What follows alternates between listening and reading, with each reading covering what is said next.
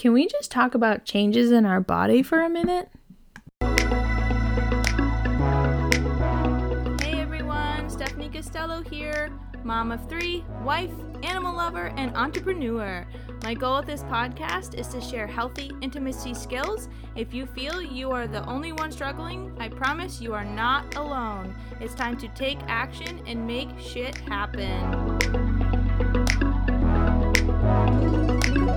Oh man. All right. Thank you for listening because this topic is going to be um, one that uh, I can't say it's going to be triggering, but it definitely is not fun to focus on unless you're working on overcoming um, negative stories in your head, which is a constant working progress for me. Uh, but I really just need to kind of get some stuff off my chest uh, recently about this new stuff that I'm going through. I mean, I'm only, oh yeah, I'm, I'm not going to talk about my age, but I'm not that uh, I, I'm I'm rather young for what people would consider rather young. I do have three children. Um, I am not 30 yet, um, and so that is like you're what? You're how old? And you have how many kids? And you're doing this and you're doing that, and like oh my, this is so this is crazy in a good way. Um, but I need to talk about my body for a minute and women's bodies in general, men's bodies, anybody's body. Your journey of going through your body changes is so ridiculously crazy, especially after having children. Um, the whole quote unquote bod dad, or the joke about the freshman 15 when you first go to college and you have the freedom to eat whatever the hell you want. Um, this is this is a serious topic, guys. This is ladies, whatever whoever you are, however you identify. Um, this is a serious topic. Like, so, okay, my journey has been um, I was probably 140 pounds soaking wet when I met my husband. Um, I was only 19 at the time and barely out of college or barely out of high school. he was a cradle robber for sure. But anyway, um, I then I was working out and, you know, doing all this stuff, making sure I was staying fit, physically fit. And then, um, you know, you add like 30 pounds when you start to go out to eat all the time and do all this crazy stuff that you didn't do before. Um, and then you get married and you have children and your body changes every single pregnancy in different ways that it's like, can't even, it, eh, you, I can't fit into anything. And you know, certain parts of my body fit in certain things and the other parts don't. And it's like I need one t shirt, but in two different sizes. And it's very ridiculously annoying. I just need to fit in clothes appropriately and comfortably. But that's besides the point.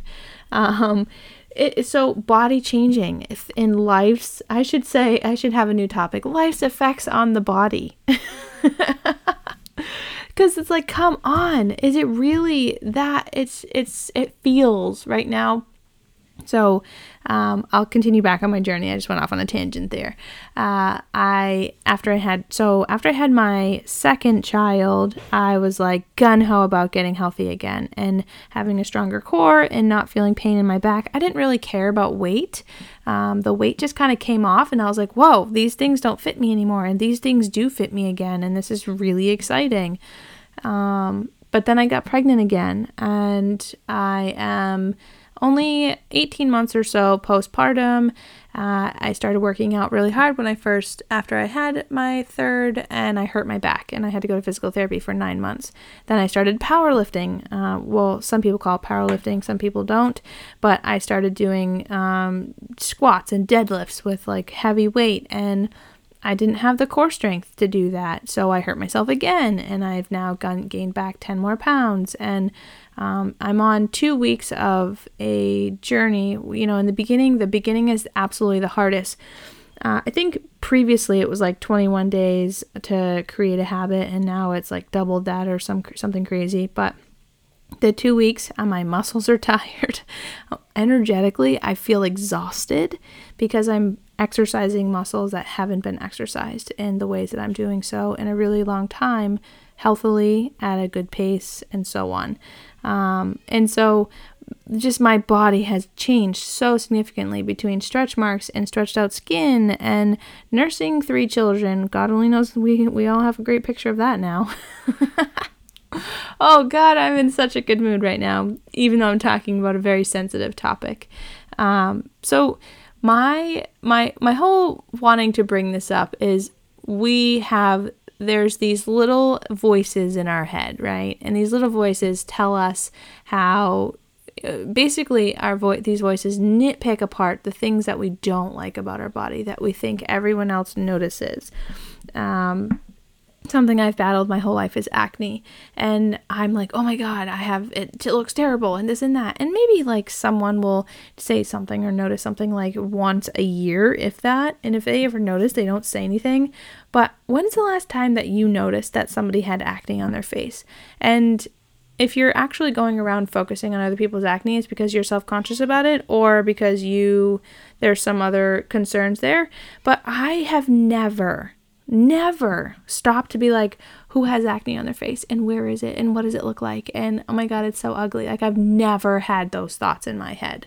Um, I I see people's eyes and the beauty and their soul and everything. I don't I don't I very rarely notice if people have makeup on or if they've done their hair um, or anything like that because I see the person, not what they're doing to their body on the outside. Um, so just a uh, uh, the whole so my whole goal in this is to help with self-love. So love, just love on you and who you are. And loving doesn't mean like pushing down the things you don't like about your body. If there are things you don't like, take action. Make small changes. Cut soda out. That will help significantly. That'll clean your body out of all the toxic sludge that is in soda. Then cut, I don't know, bread or Noodles, I the one thing I will never cut out is ice cream. I've tried and I'm miserable and I just love my ice cream. But instead of having half a pint, I have like a Ben and Jerry's pint will last me 3 3 sittings because I'm like, okay, I've had enough. I'm satisfied like I've had my ice cream. Um, plus, they have so many other, oh, so yummy goodies. We've gone gluten free, which is not necessarily helpful with losing weight because then you're doing like almond um, flour and rice and all this other stuff. You can do vegetable um, noodles and such, which is actually really yummy. But anyway, um, it, going gluten free, changing your what I was gonna say is changing your diet to a certain uh, healthy one that your body can process and no processed foods when I say no processed foods, the junk that we have in our house is like Cheerios, Pirates Booty, and freeze pops that consist of fruit. the outshine freeze pops are really good. Um, so yeah, my point again is self-love just love yourself and and figure out where to take the action and what you can do to really um, help yourself change i would love to have this conversation this is such a working through the brave zone and empowering yourself and standing in your power and loving who you are um, and everything else about yourself is such a challenge but it's like challenge accepted. Like, hell yeah, I'm gonna make this happen. I'm gonna feel great about who I am and how I look, and I'm gonna um, just love on me.